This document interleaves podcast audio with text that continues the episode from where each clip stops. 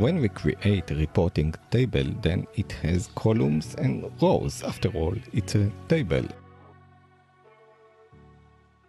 And in these columns and rows, which would you prefer the columns and the rows to be? Would you prefer the columns to be the list of metrics? Let's say that we have 20 metrics like uh, sum of users, sum of requests, sum of clicks, sum of total revenue, etc., etc.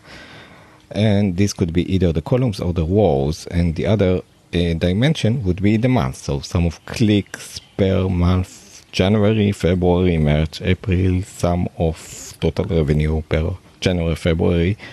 So I would prefer the columns to be the months, January, February, March, April, May, June, etc. And I would prefer then the rows to be the metrics because then in this way I can add more and more metrics to the rows while the math stay constant and in a single screen this would, this would fit my screen uh, well such that if I have 100 metrics I could scroll down look at all the metrics and I would simply see them all one by one by month. This just makes more sense, and this is how most reporting are built with.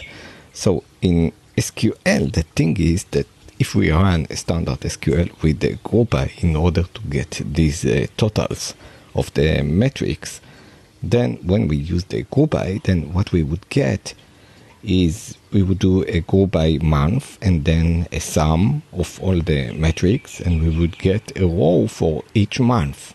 And the columns would be the metrics. Why would it be like this? Because the select statement was the select for all the metrics and each thing that we put in the select is resulting with another column this is how select works and the group by would result in different rows.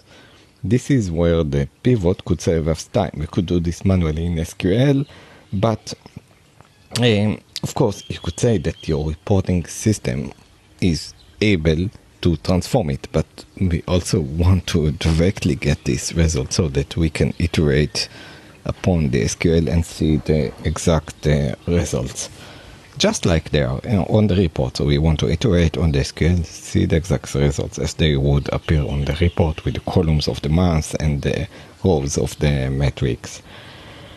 So the pivot statements will help us with this. The pivot statement comes in uh, after the from. So we have select list of uh, columns from which table and then pivot. The pivot would uh, receive a few uh, parameters.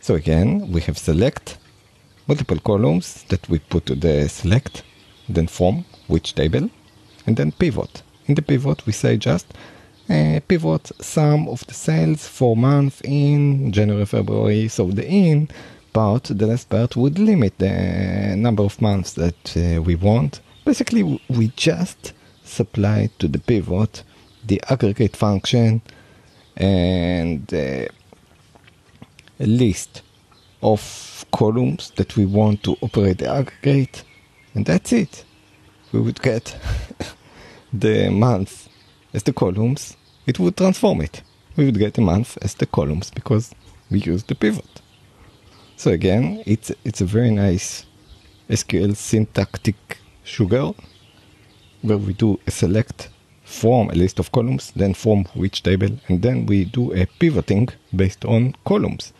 We say we want to pivot by the sum of the sales amount for months in January, February, March, April. And then uh, we could select another um, columns that we want to pivot for, not only the sum of the sales amount, also the sum of the uh, clicks the sum of the number of users, the sum of the number of requests, uh, the sum of the number of conversions, uh, the average, and so forth. So this is the, the pivot.